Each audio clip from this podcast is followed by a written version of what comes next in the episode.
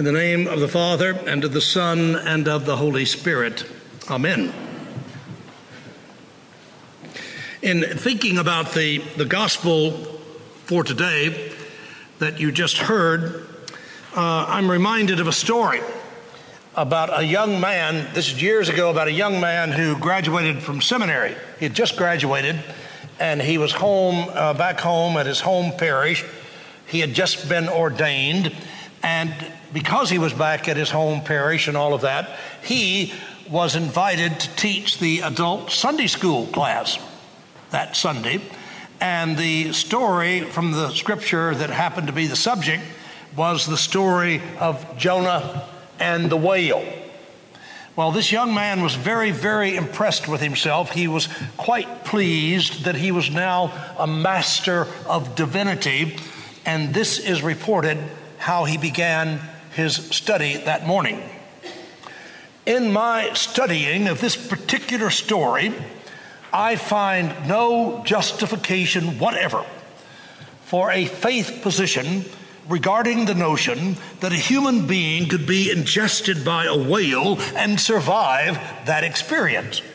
However, I do find this myth story to be one that would justify further theological exploration.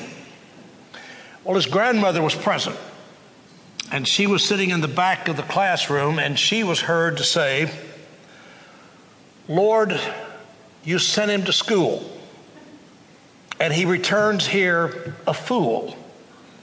Anyone knows that it doesn't matter whether Jonah got swallowed by a whale, a goldfish, or a guppy. The story is still true. That was that. I'm also reminded about another young seminarian who had just graduated and gotten ordained and preached his first sermon at a parish here in Houston.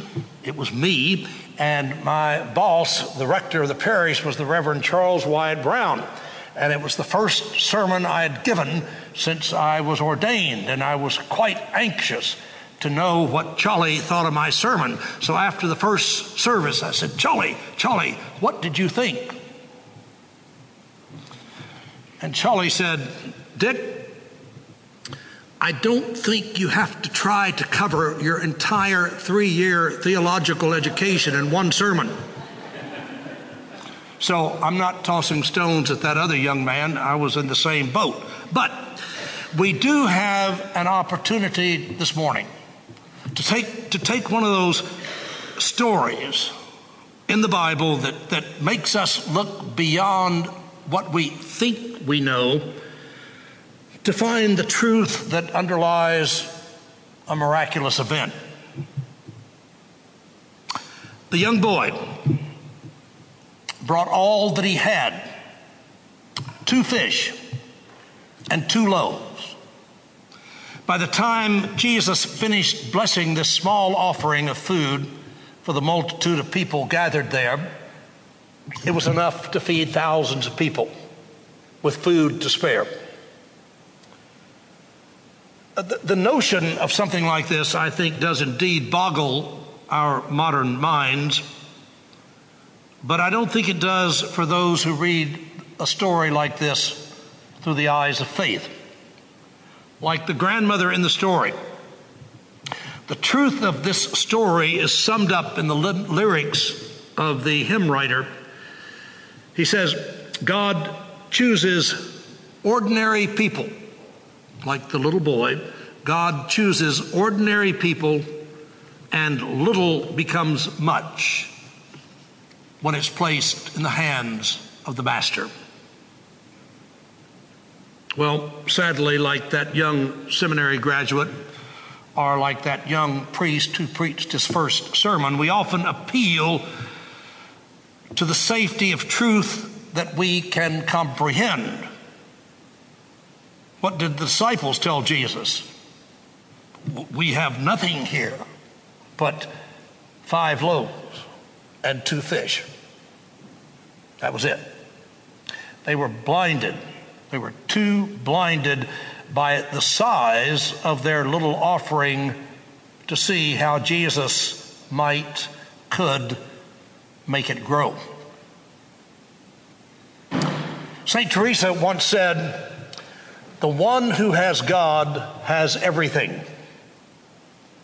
So, for most of us, as we approach this miracle or any of the other miracles, we forget that truth which comes to us from St. Paul that there is nothing that can separate us from the love of God in Christ Jesus. Indeed, when we turn to God in those precious moments in prayer, turning to God in that place where nothing can separate us from God, from God's love for us. Indeed, at those moments when we offer back to God whatever we have received, no matter how small or how worthless we think it might be, we are sustained and upheld and restored by the hand of the one who has loved us into life. African American culture gives us many rich examples of this principle at work. The principle being that we offering back to God whatever it is that seems so small and it turns into something wonderful. Slaves. Slaves were given nothing to eat but the table scraps. and they took these table scraps and turned them into wonderful gumbos and stews. These scraps, as it were, reminded them of God's providence. And to this day, those dishes are known as soul food. I mentioned that to Dr. Denny Thomas, Denny Kelly, just a minute ago before the service. And Denny says, Oh, I know all about soul food.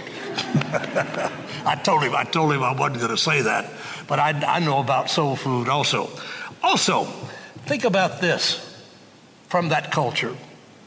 People were forbidden to read and write. They were forced to speak in a pidgin version, version of, of a foreign tongue. And so they took these new words and they used them to create a, a lyrical tradition known as the slave spirituals, are those light skinned, free women of color in Louisiana. They were forced by law, forced by law to cover their heads in public to ensure detection of their African lineage. You know what they did?